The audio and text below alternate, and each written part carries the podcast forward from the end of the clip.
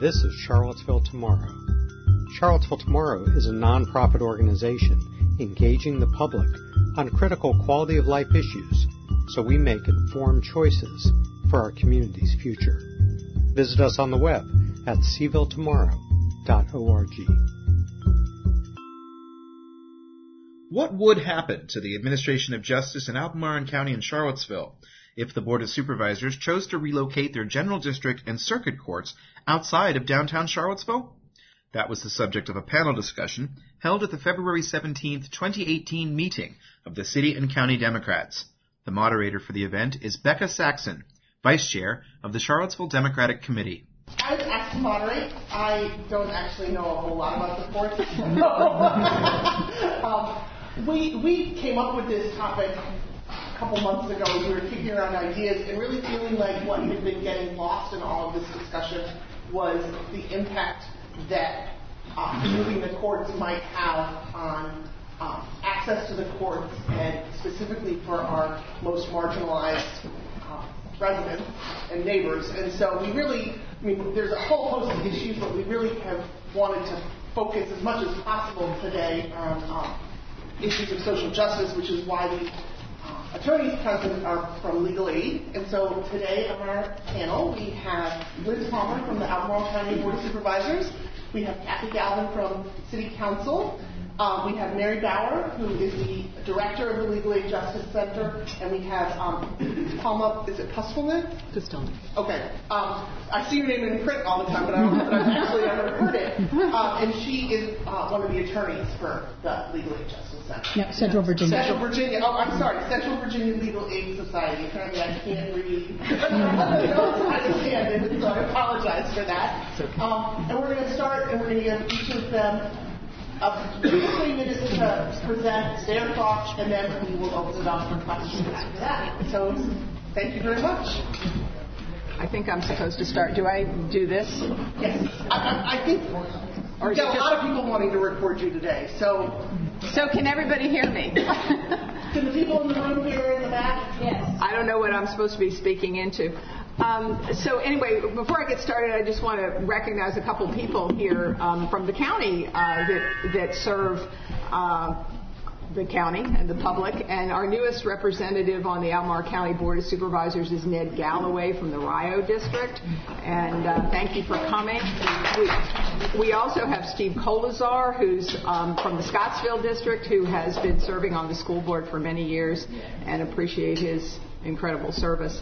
Um, and we also do have someone um, that I believe was asked to be on the panel, didn't think he could be here, is Bruce Williamson, and he um, uh, represents the Courts Committee for CABA, um, Charlottesville Albemarle. Um, Bar Association. what? I'm sorry. Bar Association. Bar Association. It was just not quite coming out of my mouth. Um, so I wanted to start with a couple of things first, just to uh, just to say I have to be very clear that I do not represent the Board of Supervisors up here. I represent my own um, opinions. I have been asked to kind of give uh, some of the pros and cons from the Board of Supervisors uh, standpoint. So what I'll do is basically repeat publicly what what some of the discussions have been. Um, I think I can do this pretty clearly because I share the same concerns that some of the other board of supervisors who have been more interested in looking at moving outside the city. I share their same concerns. I weigh them differently, and that's really where where the difference is. And I wanted to just take a couple minutes because a lot of you, um, I apologize for those who know this already, but I think for some of the city people, it's important to understand how the Board of Supervisors in the county works. And so I brought this, brought this little map, and I know you can't see from where you are any of the writing, but I want you just to note that this is the purple district right here. This is the district that I represent. Um, it's the Samuel Miller District. It goes all the way from Ivy, skirts through Crozet, goes over to Nelson County, all the way down to the James River, skirt, skirts Scottsville up 20, and, and back up and takes part of, you know, East Ivy area. It's a huge district. This little green blob over here is the Jack Jouett district. This has the same number of people that this has. So you guys have to understand that supervisors approach their problems differently. If you're representing all these folks, and I have a lot of rural poor, um, I have a lot of rich people, I have a lot of poor people, as do all the districts. But you can see that the density of something like this is much greater. So a supervisor that's representing them is going to approach how they figure out issues differently, how their their concerns differently. And so my job is to do what's great best for the whole county, but also in particular being an advocate for these folks. So with that, um, as far as the courts are concerned, um, I'm starting my second uh, my second um, uh, term on the board of supervisors. So I'm going into my fifth year of this. The courts were one of the very first things that were on our plate when I got on four four years ago.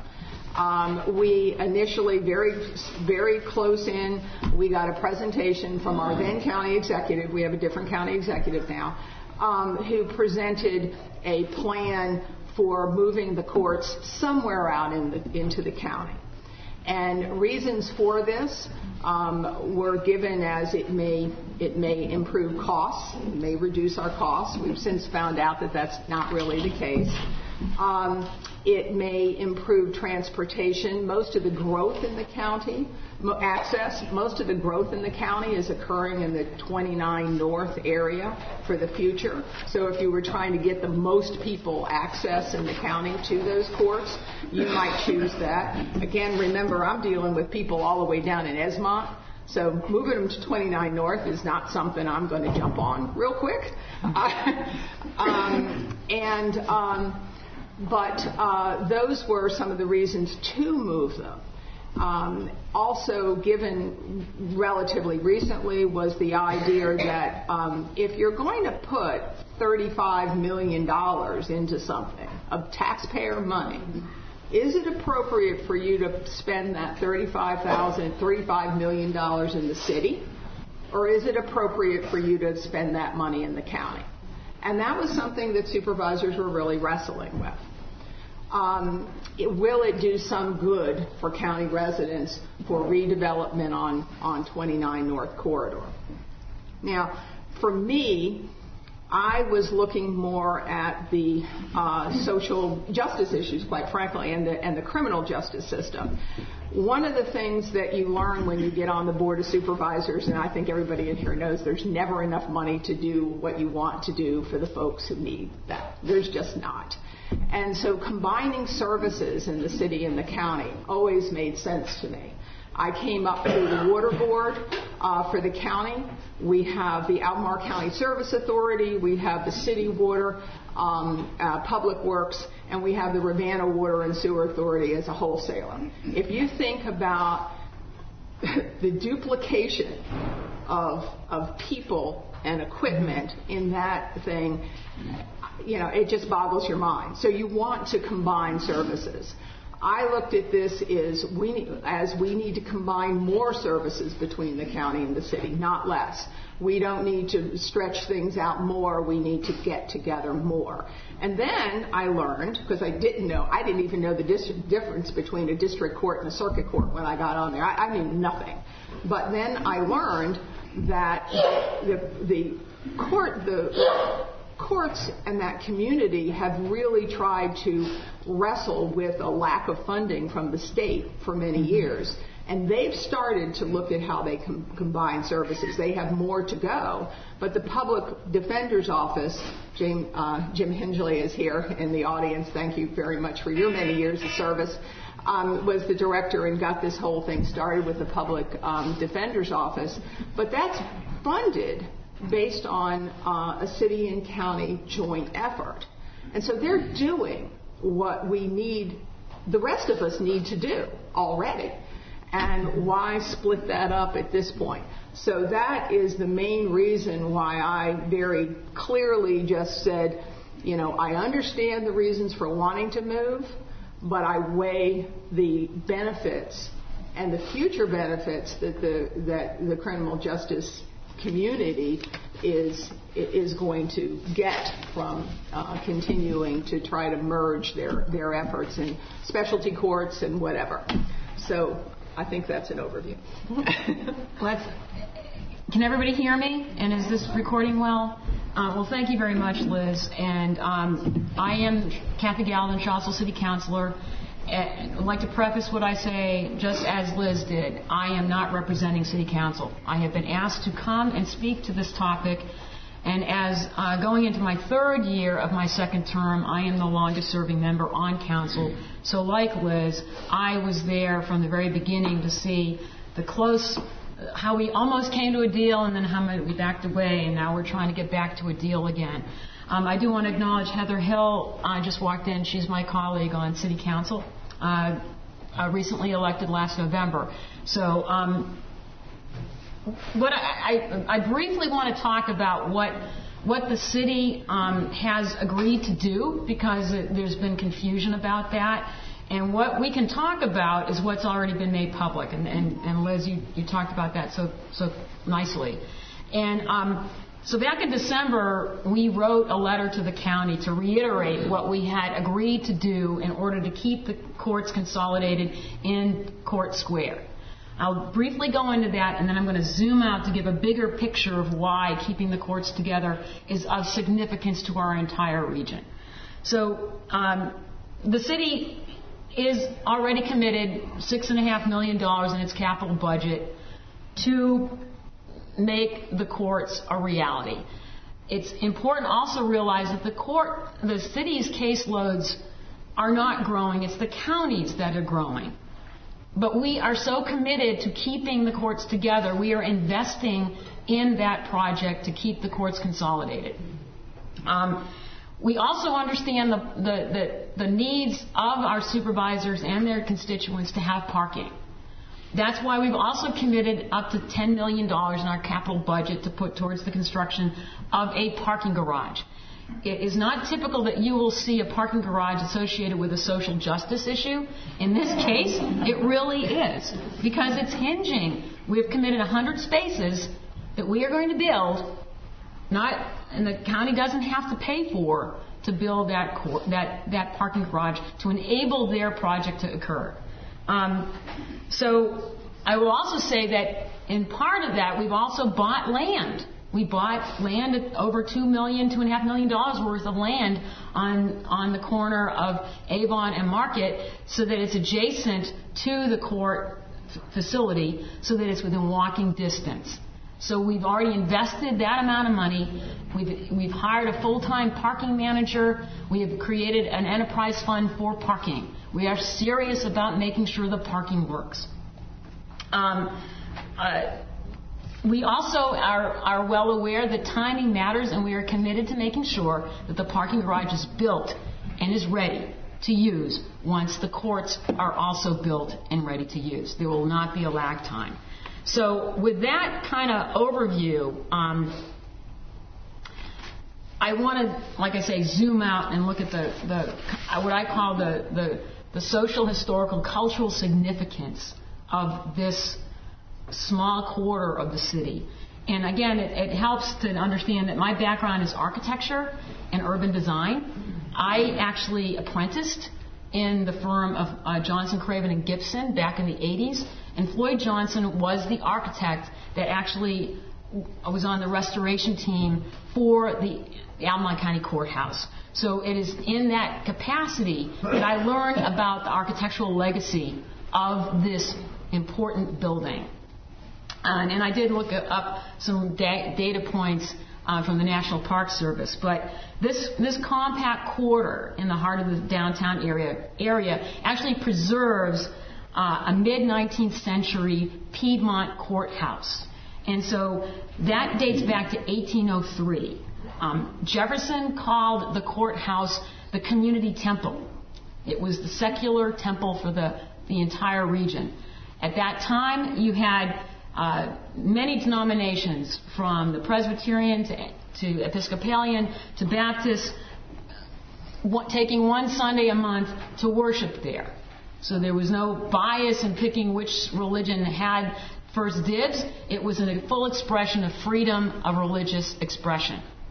Um, you can imagine this is where Jefferson would bump into Madison and Monroe on a regular basis. This is a very significant piece of land in the heart of our region that ties both city and county together. Um, now, also, again, getting back to my architectural roots, and I, I just learned this that uh, William Cabell, who is now the Cabell Hall and the architecture school is named after, was also the first one that put a, a new frame around the facility. And um, it was also then later became a place where the Board of Visitors would meet. So it also ties the university into this equation. This is a very significant historic piece of land that has tied our community together for hundreds of years. Um, now, the one thing that, um, and I talked about the importance of how this is emblematic of our our legacy of justice and our legacy towards the freedom of religious expression. What this area has has consistently failed to do is to deal head on with the racial injustices of, of that history. And I know that it's been a very controversial debate, and I think the, and the county looking at the city and how we're handling um, our public parks downtown um, have been bewildered at times, wondering why we're, we're arguing and debating so much. And I want to welcome the county into this discussion because it's extremely significant that we, we together create a more honest context for our courts. And that means that we are going to be, the city is invested in redesigning those parks. Where, and just to give you a little bit of detail, um, moving forward, the city is going to be engaging its community in an open dialogue about what it means to have public space. What do we commemorate? What do we memorialize? It also means that um, it's going to be inclusive. We're going to be bringing in everybody in every corner of our community, many of those underrepresented populations that have been most harmed by our legacy of racism. Um, while the statues remain, because uh, we are not removing them until we can legally do so. We are committed to removing them, but in the meantime, we will be taking, uh, undertaking this process to, to figure out a way to then add that context to, tell a more complete history. Um, uh, we will replace the current plaque at the slave auction so that it is more prominent. We're going to be putting in place um, a, a, memorial that is from the Equal Justice Initiative, initiative that commemorates the lynching of John Henry James in 1896 98. Um, we're going to be revealing the history of the Freedmen's Bureau that was in the Court Square area.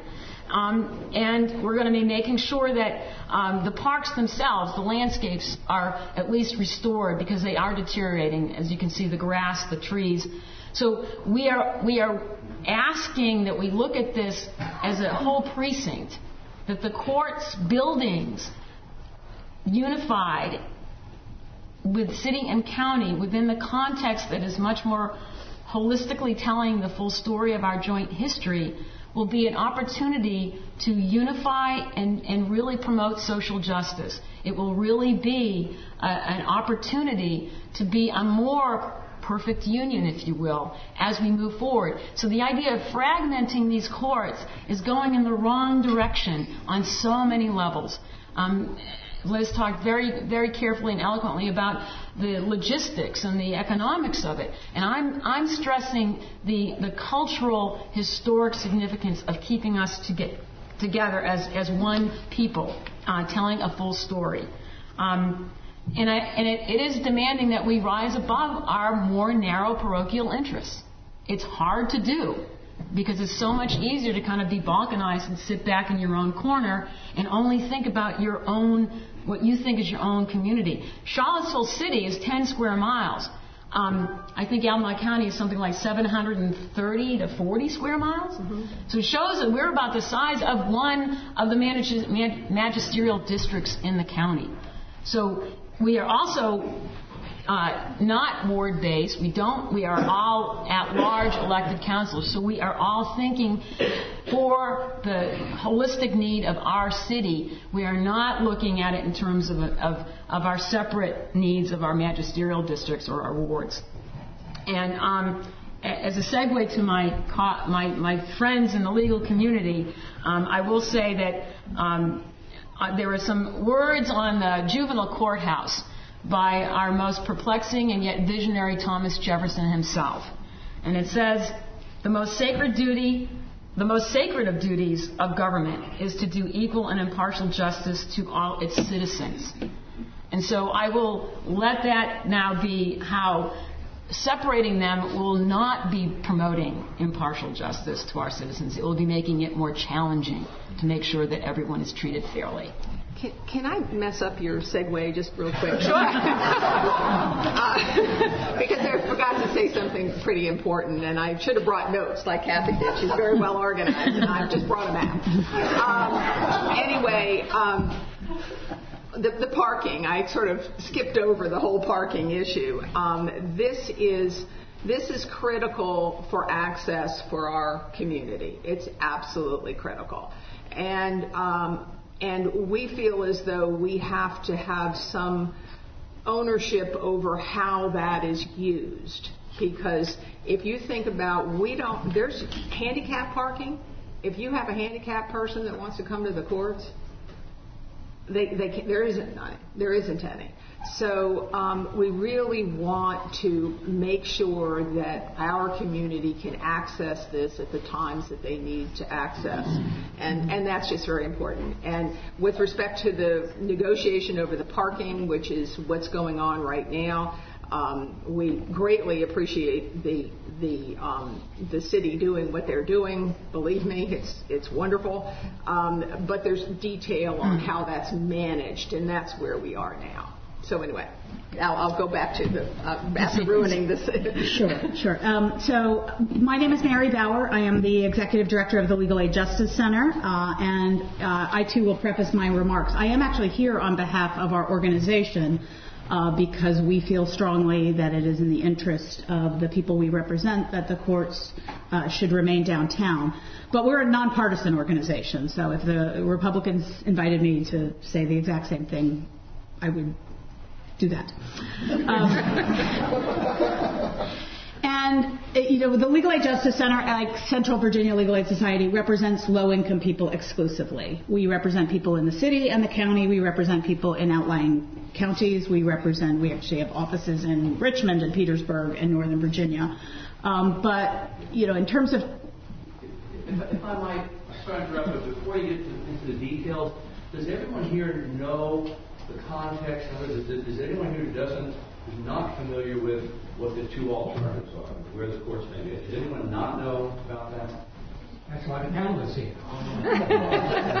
because I, I realize that, that Liz and, and, and Kathy both spoke, but without.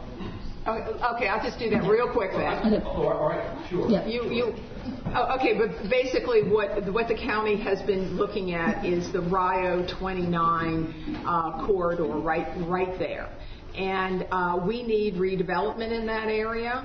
And um, it's uh, it is the center of where the largest number of people will be in the future. It's where it's thought.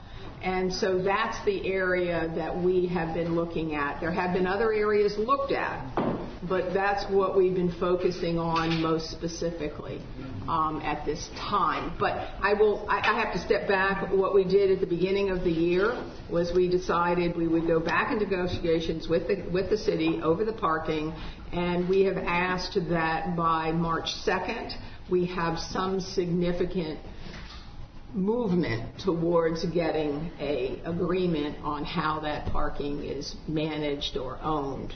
So is that the context at the other end is that the city and county have been very close to a deal for a couple of years for a joint complex at the corner of Park and, High in, in order to have general district courts located in the same building and the general district mm-hmm. court clerk's offices in the same building. Yes, and the and we're when we're looking at court sets, I might be getting into a little too much detail here, but the city has said that they will pay, you know, seven million dollars for one of the court sets in the new building that would go would be redeveloped right between the Levy building and the Redlands um, uh, building. So that that's a little scary in itself because you don't know what you're getting into when you dig into next door to older older uh, buildings. But um, but yes, we should have explained that overall. I've been dealing with it so long that I forget to. Well, that's why we to needed Bruce some of on the, on the camera. Yeah, that's why we needed Bruce on the camera. anyway. Um, so I want to uh, sort of talk a little bit about um, why, from our perspective at Legal Aid, this is a you know sort of profound issue of social justice. And I will say. Um, our office is on Preston Avenue. It's probably more convenient for us as lawyers to go downtown. Um, and yet, truly, we don't really care about that. This has never been for us about the convenience of lawyers. And, you know, our lawyers go all over the state. We represent people in immigration proceedings. And the closest courthouse for immigration proceedings is in Arlington. And they have hearings at 9 a.m. And our lawyers get in the car at 4 a.m. to drive up there because that's what we do. And we would drive wherever it was to serve our clients' need. Um, this is about how low income people have access to justice. And I would suggest that being on 29 in a place that is far removed from other courts effectively denies low income people access to justice in any real way. Um, the county did a, I understand it to be a, a, fairly expensive study and hired some consultants to look at this and to look at the administration of justice. And every sort of entity that is associated with the administration of justice agreed that the courts should stay downtown. Um, and I would say one thing that I think is really important about that study, and that is that there was no effort to actually speak to low income people in a deliberate way as part of that study. Now, they talked to us and they talked to the public defender, and we represent low income people, but we are not, in fact, low income people, and we. Uh, you know, suggested repeatedly that there should be some system of actually asking people whether they think that having a court on 29 would be good. Um, our own sort of informal survey as clients walk in the office is that we really haven't met anyone uh, in the city or the county who is poor who thinks moving the courts is a good idea. Um, presumably there are people, but but that has not been our experience. And I think you know, one critical issue is transportation. The public transportation system that we have in Charlottesville Albemarle is not very good. It takes people a really long time to get places, and if you have to take two buses to get someplace, that is wildly inconvenient, time consuming, and people who have jobs are just not able to do that in the middle of the day. Um, the, when I have spoken to members of the Board of Supervisors who support moving the courts, I have been told that there is assumption, an assumption that the bus system will be radically transformed before the courts are met, and, a, and an acknowledgement that that would need to happen. I am, you know, skeptical at best that, that that will happen in a way that actually makes it convenient for people to get to uh, to a court on 29. Um, and I think the much of the sort of consultant report and the discourse about moving the courts is based on this false assumption that people who live in the city only go to the city courts and that people who live in the county only go to county courts. And that's just wrong, right? So from the perspective of low income people, low income people get sued a whole lot more than they sue. Right, and so they get sued in a place that is generally convenient for the person suing, not for them, not necessarily where they live. So just to give you an example, the UVA hospital system and the UVA physicians group sue in different localities. One sues in the county and one sues in the city. It doesn't matter where you live, right? You go to the UVA health system and you may get sued in either the city or the county, no matter where you live. If you live in Albemarle or city, or frankly, if you live, you know, way out in the hinterland, you're going to get sued where they sue. And they each sue so many people so regularly that they have their own docket, uh, each of them one hour a week, in which dozens and dozens of people are brought before the court, and I would suggest that they're not mostly rich people because rich people have the money to pay their bills and not get sued. Um, and you know, person after person, you know, has to be adjudicated in that courthouse that is not of their choosing. And I think any lawyer, you know, in that practices regularly, particularly in the general district courts in the city and the county, has sat through a docket in which somebody arrives, you know, five minutes late saying, "Oh, I went to the wrong court." Right, I went to the wrong court. And the difference uh, between 606 East Market Street, where the city general district court is, and 501 East Jefferson, where the county court is, is about two minutes if you're running fast to make your court appearance. And so you can still make it, and it is okay. And when that changes, uh, or if that changes, so that people actually have to then go get a bus and take it out to 29, they will not make their hearing, and they will lose. Um, no one, I think, that is associated with the actual administration of justice thinks that moving the courts is good for the administration of justice. Now, I, I won't get into sort of the other rationales about sort of redevelopment and, you know, none of them are particularly compelling to me, and some of them are far less than compelling, but that's not my area of expertise. So I, I, sort of leave that to others to talk about whether you really get a lot of tax income from a courthouse that doesn't pay taxes. But, um, but I, I, I, that's not my concern. My concern is exclusively about how poor people in this community will be denied access to justice because they're not being consulted in any real way as part of this discussion, and that that is uh, a profound social uh, social justice issue for our community. So my name is Palma Pustilnik. I'm a senior staff attorney and um, the director of uh, uh, sexual assault advocacy services at Central Virginia Legal Aid Society. Um, this first came on my plate uh, the year that I was president elect of the local bar association, which was about six years ago. So this has been going on for a very long time. And I've been looking at it and speaking to groups like this for a very long time. As with Mary, uh, I am here as me. I am not here as Central Virginia Legal Aid Society. Um, but my experience as a legal aid lawyer certainly feeds my discussion here. Um, I almost exclusively represent survivors of domestic and sexual violence. Uh, I operate in uh, Albemarle, Charlottesville, Fluvanna, Greene, Louisa, and Nelson. And I represent uh, those people in all of those communities.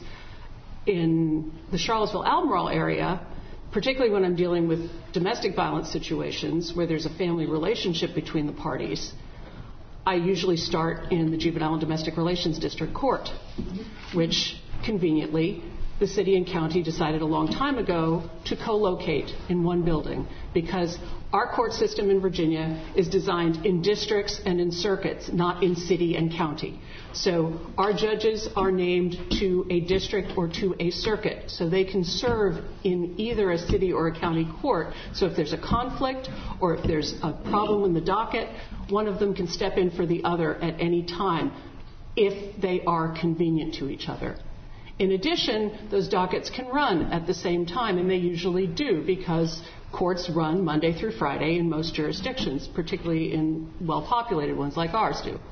So on a given Monday, I could be representing eight or ten survivors of domestic violence in the Juvenile and Domestic Relations District Court in both Charlottesville and Albemarle issues, and I can be running up and down the stairs between the two courtrooms administrating those, that justice. And I can represent 10 people in a two hour block of time.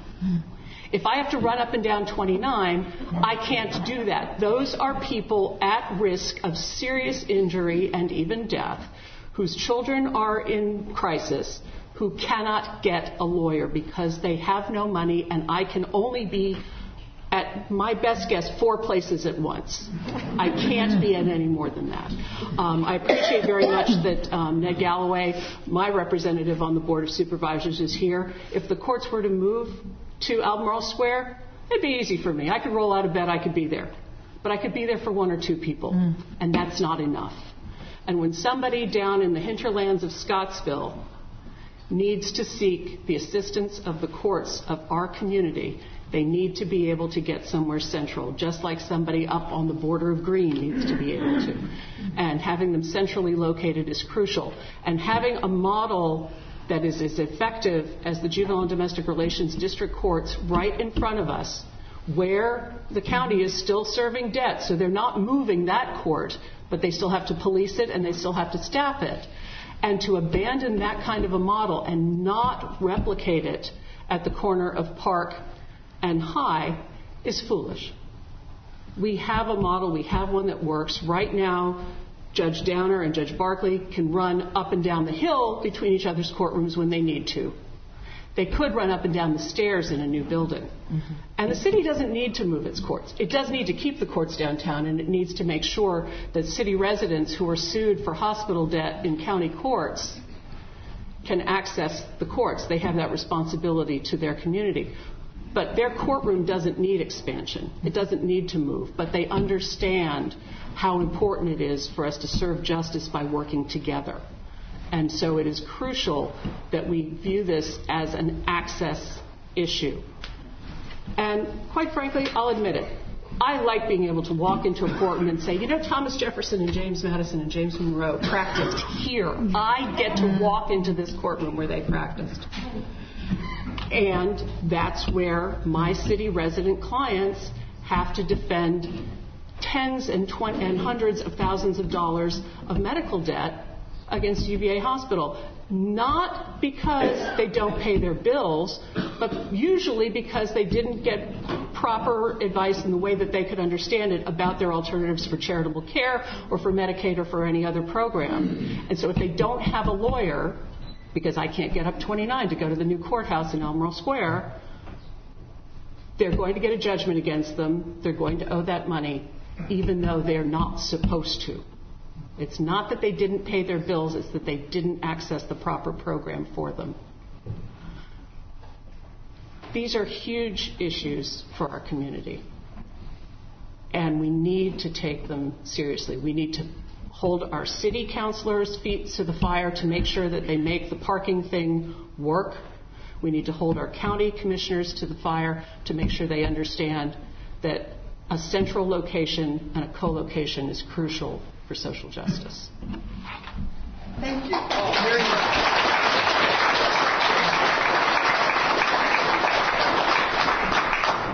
We have about a half an hour for um, Q&A, and what we usually do is open the floor, and then you can either direct to a specific person who you want to hear more from, or we just let them go down the line and answer the question.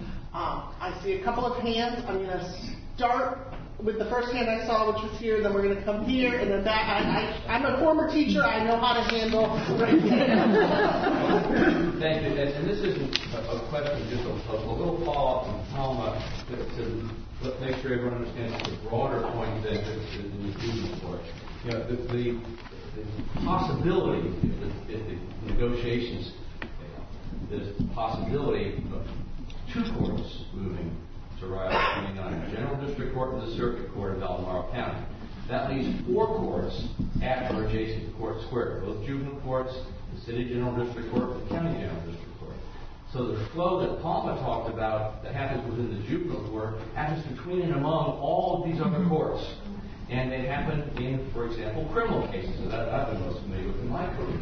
So when you can't go from one court to the other to the other in the same morning, people don't go unrepresented. Their cases would have to be delayed. And in some cases, the ones that are being delayed, the lawyer won't necessarily have the choice as to which one is delayed. That may involve people who are incarcerated, who are incarcerated pre-trial, and who have to be incarcerated pre-trial even longer because the system would stop working the way it does most efficiently with the courts altogether.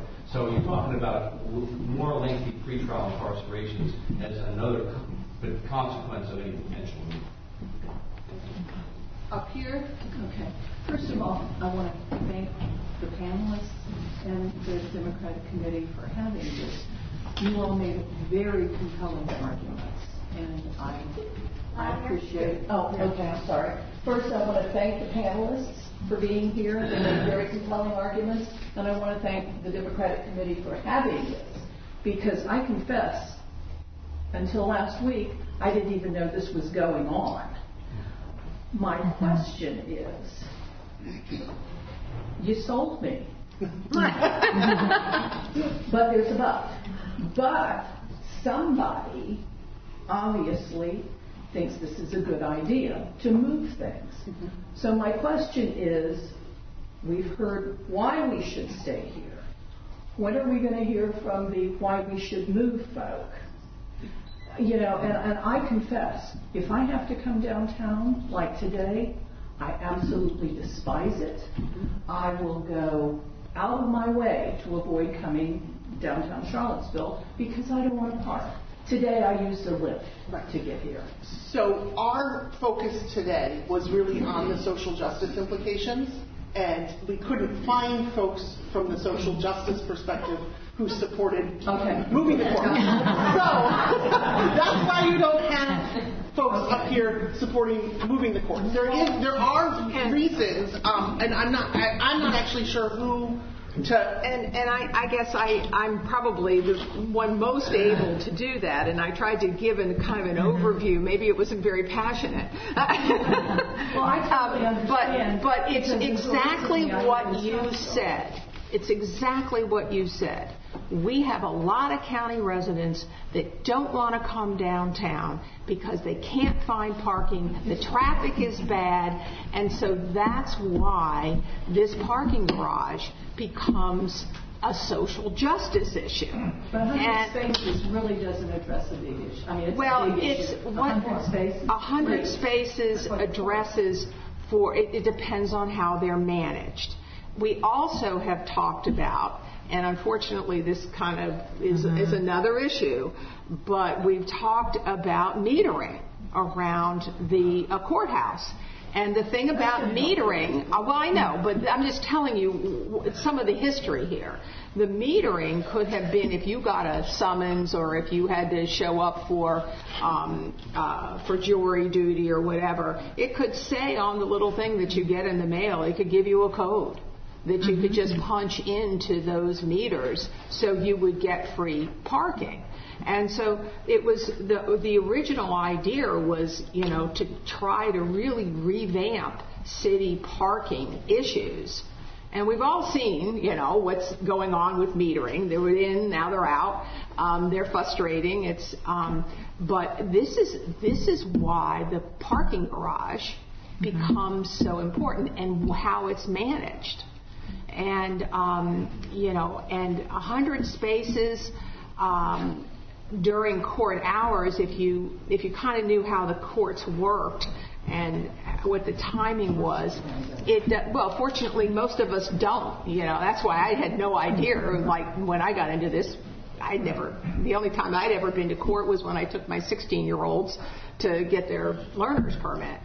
Um, so, but this is this is why the county, the city dealing with their parking issue is so important. So I'd like to follow up on that for a minute because, you know, if we focus on the administration of justice, there's a the county did this study, right, and they articulated sort of dozens of reasons related to the administrative administration of justice why the courts should not move uh, from downtown. And they identified four reasons related to the administration of justice why they should move, or that would be positive. And, and they're this.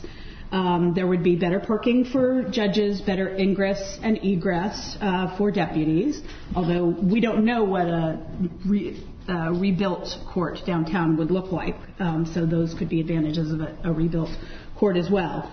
That the courtrooms would be more modern, better technology, that um, uh, the clerks would have better spaces and sort of more spacious and more facilities. And finally, Albemarle County would achieve a more prominent public image. Those were the four reasons that were articulated. And you all make your own assessment about whether those are more compelling than the reasons that have been articulated relative to you know, other issues. And, I'd also I'd, also like to um, uh, add to that that um, for most of you who've admitted that you are almost never in the courts, if you're not a lawyer or a deputy or a clerk or a judge, and you wind up in the court, it usually is one of the um, less pleasant days of your life. For some people, it's the worst day of their life. That generally doesn't support being an economic engine. Uh, and, and, and if you talk about the footprint of a circuit and a general district court in a shopping center that is going to come off the tax rolls. It's now taxable property. You're talking about taking it off the tax rolls and looking to that to be an economic engine for your for that area of your community. I don't think so. So, and if I may, if I could follow up on that, um, I can't remember exactly what percentage of the city area is uh, non-taxable. But when you combine the university that owns property, when you combine, combine our public facilities, our city facilities, and our courts facilities, there's at least 20%, maybe more, of our, of our city land is non-taxable. And we are willing to make sure that this non-taxable land stays in the heart of our city. It's really important to understand that. It is mind-boggling to me that the county would want non, a non-taxable land. I, I, I just, I, I think. wait a minute, I'm going to defend the county a little bit here, uh, even though I don't agree all the way. But, but the, but, but the issue, we, we did do the economic study, okay, and it did show that there was very minimal economic development potential in putting the courts in. I mean, it, you know, they, they, the study was pretty clear. Um, but still, you, you, the idea is, you know, what also, well, I, I can get into so much detail. We're looking at, for instance, public transportation and tr- public transportation hubs in the county. So how do you get that? Well, you need density. So if you put a court there, would it better support that sort of thing? So there's other issues just besides the economic development in this. Um, but, um, but, but it just, it, it, it comes down to, to access and making sure that the, the city is able to deal with their parking issues and quite frankly, I was, I'm in the county. I'm not allowed to have an opinion here, but I was really disappointed when the meters went away. I was frustrated the first time I went downtown because I was annoyed that I had to put my, my, my license plate number in there and, um, but at the same, because I don't know that. Um, but, um, you know, but I, I think that it, it becomes something that our whole entire community needs to support is getting this parking right because you cannot access these courts if you're, you know, if you're in, you know, if you're going, I wish that more of the courts were online, but they're not. We're behind on that. We don't know when Virginia is going to catch up with the rest of the world and allow us to pay, you know, pay fines online and things like that. Um, but um, and hopefully that will get better over time. But we don't know. But if I have um, an elderly parent that I have to bring down there, you know, to, to deal with some property issue and they need to sign something or whatever, um, it's hard to get to get anybody in there. And I do want to just add that I don't want people just to think that this is a 100 space parking garage. It's a much bigger parking garage. We were dedicating 100 spaces exclusively for the county's use. It's also going to be a discussion. So there'll be more parking in the parking garage. We're also working on the negotiations on what to do with this, the county-owned parcel that's right on the corner of 7th and Market. Yeah.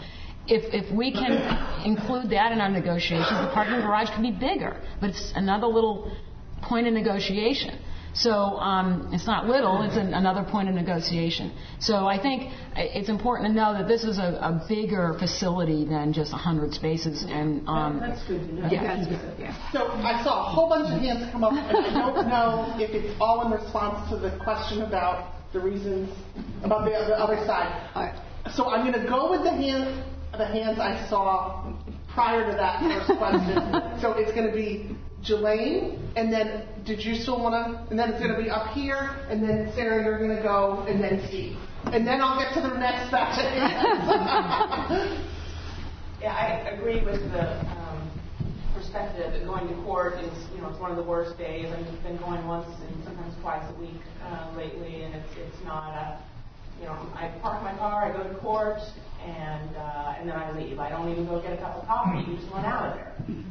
So I, I, I don't see that being a economic email. Um, just a point of history, since so many people were bringing up the historic nature of the courthouse, is that uh, there were also Ku Klux Klan meetings held there in the 1920s. Yep. National Klan speakers would come and, and uh, hold their organizational meetings there. So not so fun fact. Um, and then I, I understand that the the um, board of supervisors hired uh, Stantec mm-hmm. consulting firm to do a study on this, and that they polled all the stakeholders, you know, district attorneys, the sheriffs, the judges, the you know, defense attorneys, and, and 83% of the respondents said that they wanted to keep Yes. The courts downtown. 83% of the community-wide respondents, a much higher percentage okay. of the court stakeholders. So then my question is kind of a doctor question for the Board of Super, and it's probably not your fault. the opinion that you've expressed here, but um, I understand that that figure, that 83% figure, that, that, that you, you know, you paid Stantec to do this study, but that figure was removed from the final report. It, it well, one of the one of the objections, which was was um, from a, a, few of the board members, was that this was not a um, uh, scientifically valid survey, um, and well, statistically, statistically, well, I, you know, I'm I'm not going to, I, I can't defend this too much. You go you go back to 2003 when the first court study was done, and my planning commissioner, who lives all the way down here, was the facilitator for the court group in 2001 to three that did a, uh, the first look at this. And they concluded at that time that the sheriff's department, all the all the court stakeholders wanted to, to stay together. Now, the concern is is that we have a lot of board members that hear from people out in the hinterlands um, that say they don't want to drive down to Charlottesville. They don't want to go in there. They can't park in there. Now, were they represented well in that in that survey? And their um, opinions would be that they were not represented well in that survey, and that's why they objected um, that it was statistically not significant um, because it did not include um, all those folks that. Uh, that don't want to drive to Charlottesville. But, but I would also add, just uh, growing up in Nelson County, and my mom now lives just over the mm-hmm. line into Nelson uh, in Schuyler that her opinion is if she has to go north of the bypass, she doesn't want to do it. So as many people who say they don't want to come park downtown, there are a large number of people who don't want to drive oh, yes. north of town either. And, and, that's where a lot of my a lot of my constituents will will say, what, what on earth are you talking about? You know, I've already got to drive 40 minutes to get into town. You want me to go up on 29 North? Um, so that's you know. So, but it's all about access. And I would also like to point out, in terms of access, if you go out to the Fifth Street complex, which is a sort of a, a good idea about what a courts complex at Albemarle Square would look like, where you've got big sheet long parking lot. We won't talk about the environmental aspects of that. Um, but if you walk from the far reaches of that lot, which is where you're going to park, if you're not there for the entire day, because everyone else will have already gotten there, you park from the far reaches of that lot and you walk into the main door, you're going to walk a lot further than you would walk from the Market Street deck up to the Levy Opera House building. And we're also talking about the city building an even closer parking deck. And again, it's a much bigger mm-hmm. facility. It's just that 100 spaces in that facility will be dedicated to court use only. So, couple, you know, please bear that in mind when you're couple, talking about parking as well. A couple of years ago, somebody measured the distance between the far end of the county parking lot up to the front door and compared it to the distance from the Market Street garage up to um, up to the courthouse.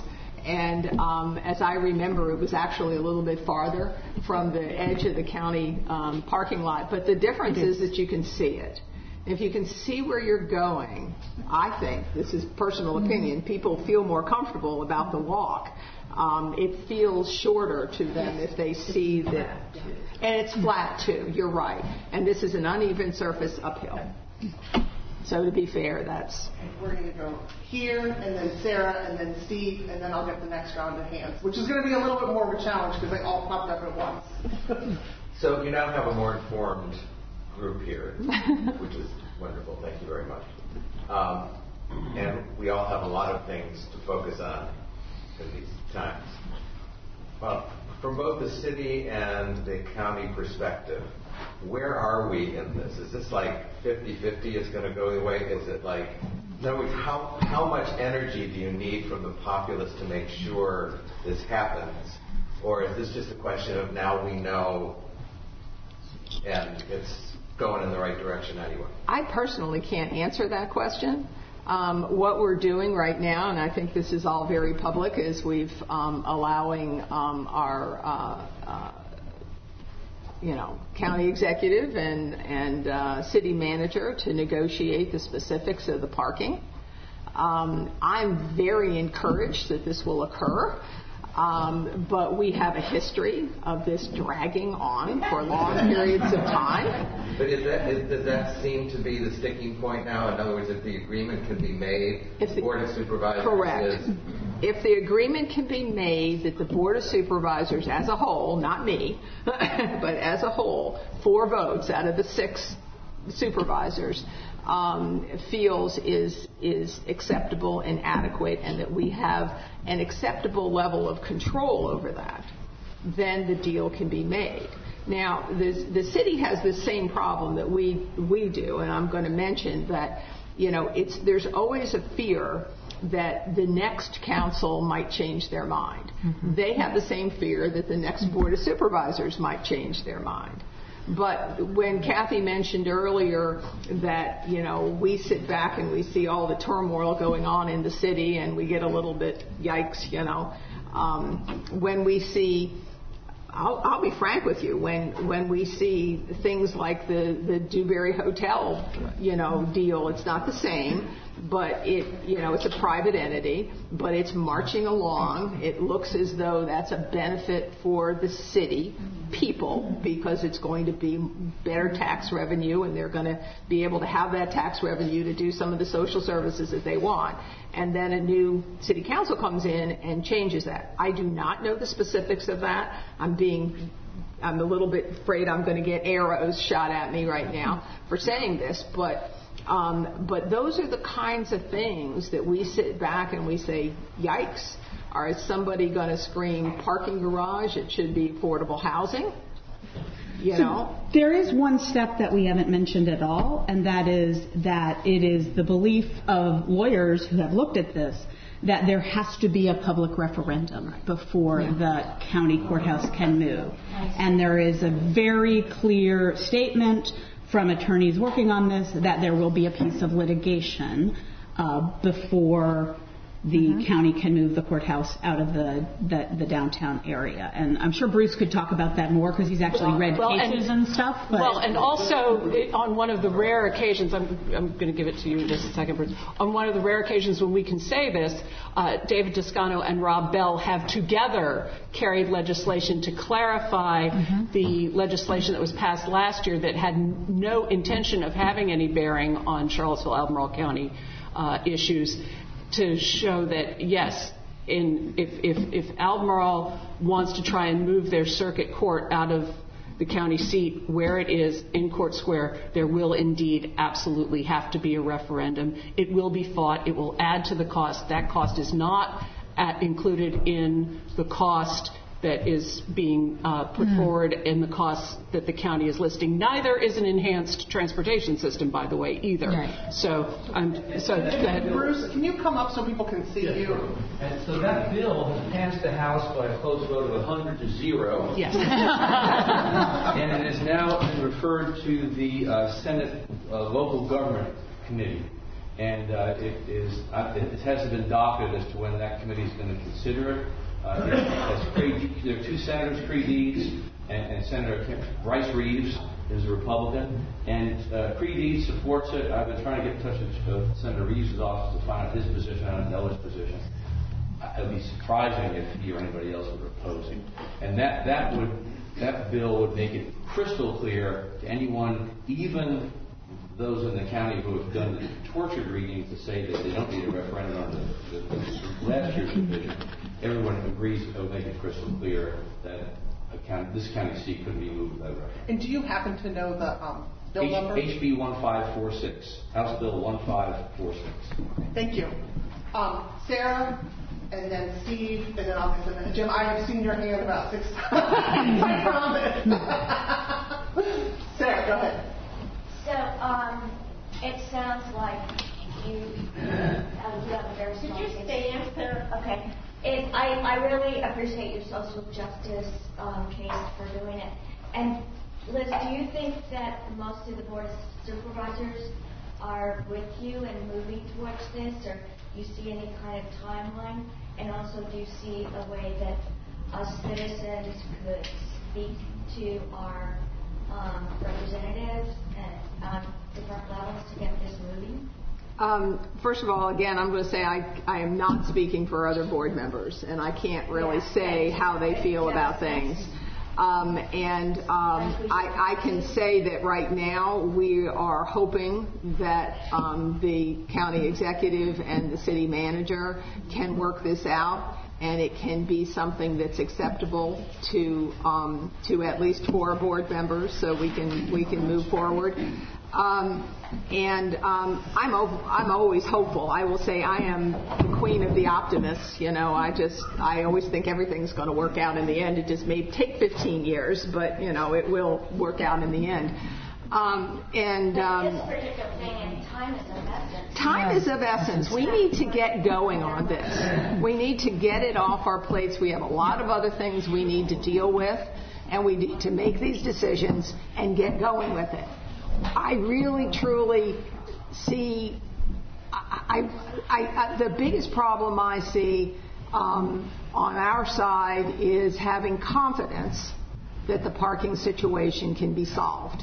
And Kathy speaks well for that. And she speaks well for that, but again, sh I won't say, but she's she's been very clear. She's only one, you know. So um, and so you know, it depends on where you live, but I think it's a perfectly reasonable thing to let whoever your representatives know that this that you recognize that this is a social justice issue, that the that um, our criminal justice system is trying to consolidate services and, or, or combine services to improve the experience for those folks that are coming in regular contact with the court system, and that you support that. Um, and uh, I just want to underscore that it, it's always important that you let your representatives know what you think. Period. Um, even though the, the council is on record as, as making these commitments, it's, it's now a matter of making sure that our negotiators hear that message too. And those are the non elected executives. We are your elected legislative branch, if you will, but the non elected executives also need to hear that you are concerned and you want this to be done in an expeditious manner. We have a deadline of March 2nd that was imposed on us by the county. I don't know how hard that is. we should have put you guys on. so, but it's there. We're friends. We go. so anyway, and and our dogs broker our relationship. So, um, so anyway, um, but I do, I do think it's important that you, you you let your voices be heard. I'm sorry, just to clarify, when you say that the city manager and the when you city manager and county executive, I think that's the name are negotiating. Is it is it the the extra 100 parking spaces, or is it other things as well? It, it's mainly how that, at this point in time, because we've done a lot. There's been a lot of groundwork done. There's been a lot of commitments made. What we're at is that how that parking uh, garage is managed. The 100 spaces are managed so that they're always open for county folks. And there's logistical issues. I'm hopeful because our new county executive used to be the assistant county executive in Asheville. and he had five parking lots that he parking garages that he had to manage. So we actually have somebody on the county's end that understands some of these urban parking issues. So I'm really hopeful, but then I'm always very hopeful. So. And, and as I said, that we we have hired a parking specialist. He came more, re, more recently from Montgomery County, Maryland, which has a good track record for smart growth. And managed parking is one of those elements of good smart growth. So um, I do think, and it, I, boy, I, I have a room full of people who wanted parking meters. Where have you been? really? I was I was the person that wanted it, and I finally gave in because I will say, after the the um, rallies of the summer, we saw a 13% drop in receipts, sales receipts, in our in our businesses, city businesses. So we felt we needed to do something to shore up our local mom and pop stores and our our homegrown entities on the downtown mall in particular. So it's and we I am committed to getting those meters back because it is ultimately the best way to manage your parking. So I will be looking forward to seeing you all again in council chambers. so I'm going to take. Yes. It is. Yeah. So I'm going to take. I'm going to take Steve, and then I'm going to have to take a quick question of the panelists after Steve asks his question because we're running tight on time now. Okay. I just think this argument about the courts is a clear case why the two localities should merge.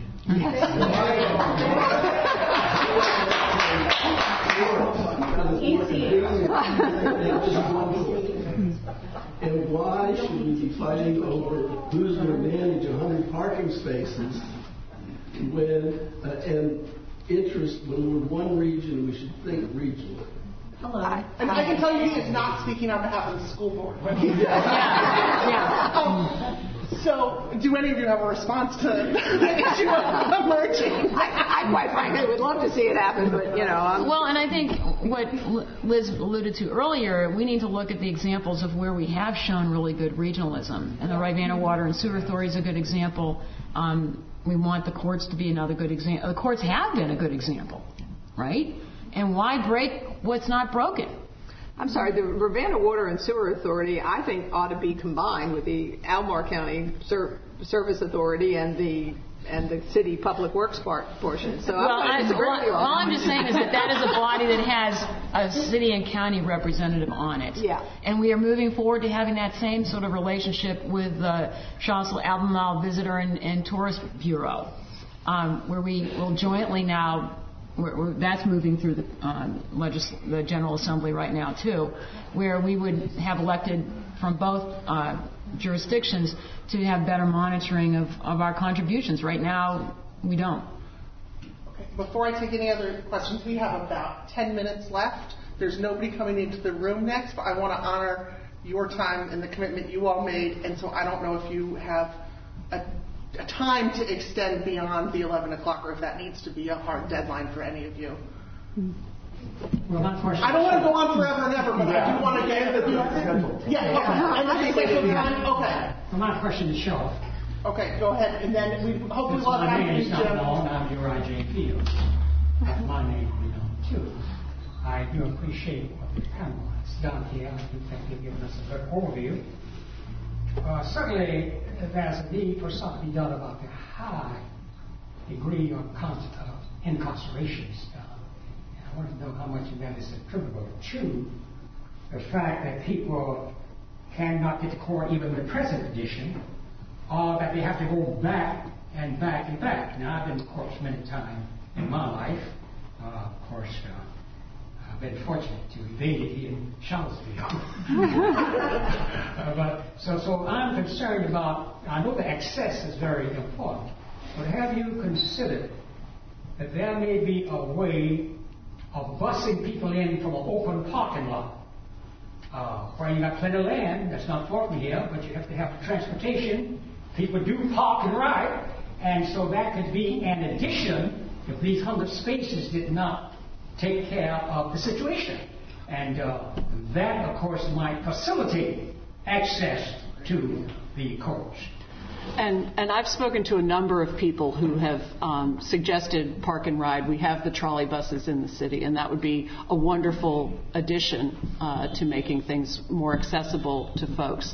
And I know that um, Bruce and Jim Hingeley also, because legal aid is, is civil legal aid, so we're not typically dealing uh, with people who are um, pre-trial, dealing with um, potential bond incarceration.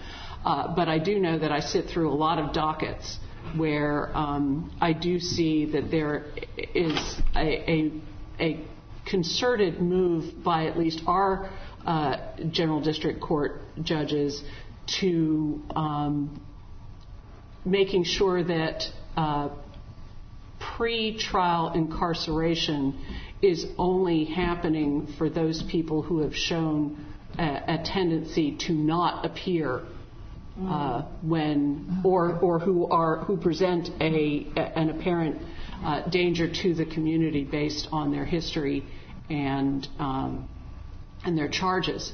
Uh, but I've I've watched both Judge Downer and Judge Barkley over the years um, issue bonds less and less frequently that require someone to be incarcerated pretrial. That doesn't mean that nobody's being incarcerated pretrial. Plenty of people are. Too many people are. And again, as um, Bruce pointed out earlier, uh, moving the courts apart so that there's more transportation issues and more difficulties with appearances and scheduling, uh, that would only increase um, and reverse a positive direction that we're in. I would say two things really quickly. Um, uh, a park and ride is a great idea. However, it will not take the place of the parking garage. No, no, no, no, no, no. Clearly. And the other, one other quick thing is that, um, and Jim Hingeley may be able to talk with this, but Elizabeth Vartow, who is the current director of the Public Defender's Office, very clearly told um, us that uh, she's concerned that people will stay in prison awaiting trial longer if the courts are separated because the public defenders will not be able to see as many people. Absolutely. And that would, if you, if Jim wants to comment on that thing, if hmm. that's correct, if I interpreted what she said correctly. Yeah, yeah. We have three minutes, so the next person doesn't have a chance to ask a question but not give an answer. So but this is important. Yes. No, just to follow up on that, but to make a, a larger point, the fact is that the public defender office, as you indicated in your remarks, is an example of combined services. We represent people who are charged in the county, people who are charged in the city. And the idea of combined services yields for the community great efficiencies when the courts are located together. Great efficiencies for our office, the public defender office. And those efficiencies will be lost if the courts, um, the general district court and the circuit court of Allen County are moved somewhere outside of that city. And a consequence of that for us is going to be that either we have to have uh, additional funding to make up for the loss of the efficiencies that we would experience from a court relocation, or more likely, if we don't get additional funding, the services that we can provide are going to be reduced.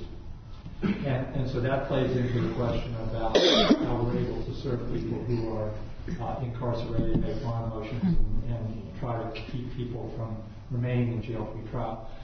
That is the, a really important aspect of this whole question. So I've explained how it plays out for the public defender office. Uh, Mary and Palma have explained how that same uh, loss of the efficiencies of co-location would affect their operations and their ability to represent their clients. But there are other nonprofit agencies who will also be similarly affected. I just want to refer to them and then we'll finish. Offender Aid and Restoration, which is a nonprofit organization, does pretrial services, and they are important in the issue of uh, advocacy for getting people to be released on bail. So they figure into that. They do pretrial services, supervision, and they also do community corrections at the back end. They do sentencing uh, uh, supervision. So they have just as the way the public defender office does, just the way the legal services programs do, they have uh, the ability to operate in the dual court systems mm-hmm. and operate efficiently. They have cases at the General District Court of the city, General District Court of the county at the very same time. You know, they walk up the hill just like people have described it, other agencies do. Offender aid and restoration. So they're a public agency, not a nonprofit. They'll be affected by the court location, relocation. Uh, their services will be degraded or additional funds will have to be given to them to compensate them for that. Uh, the Department of uh, Probation and Parole, very same thing. They get involved in pre-trial hearings, they get involved in sentencing hearings. They have efficiencies of co-location that will be lost. Uh, and last, the Sheriff's Department. Uh, the Sheriff's Department in Albemarle County provides courtroom security. And their ability to provide courtroom security is going to be uh, stretched a great deal if you have courtrooms in, in Charlottesville, which you can continue to have. You will have the juvenile court complex here and general district and circuit court if they move out to, to a different location in the county. So you're stretching the resources of the sheriff's department.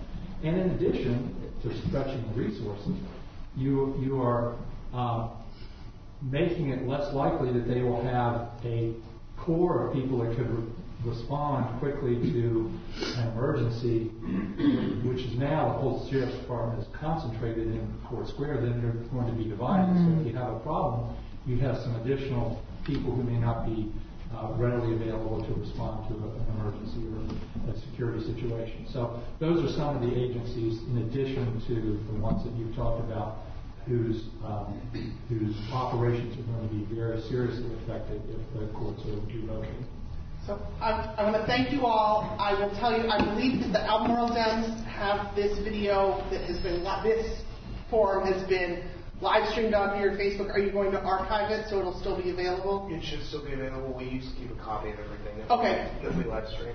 So if you have additional thoughts or comments that you want to make and you are on Facebook, I would suggest you go comment on that video.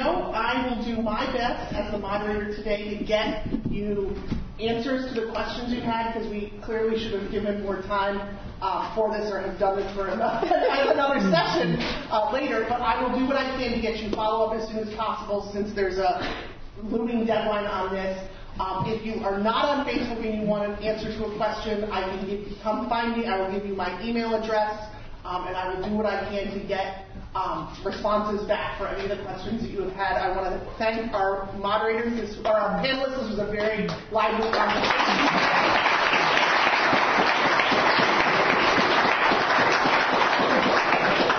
And uh, I hope you all stay dry and warm throughout the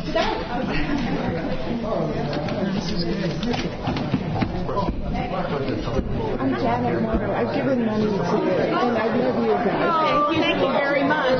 We really appreciate it.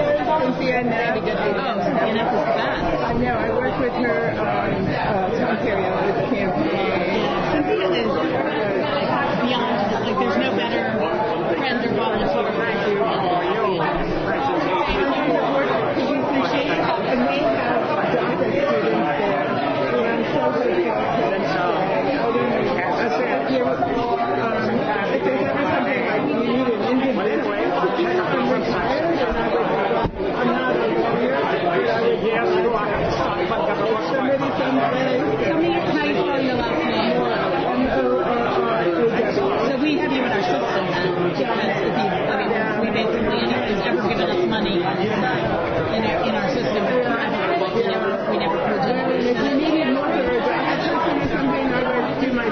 Well, that's great. I mean, we've done a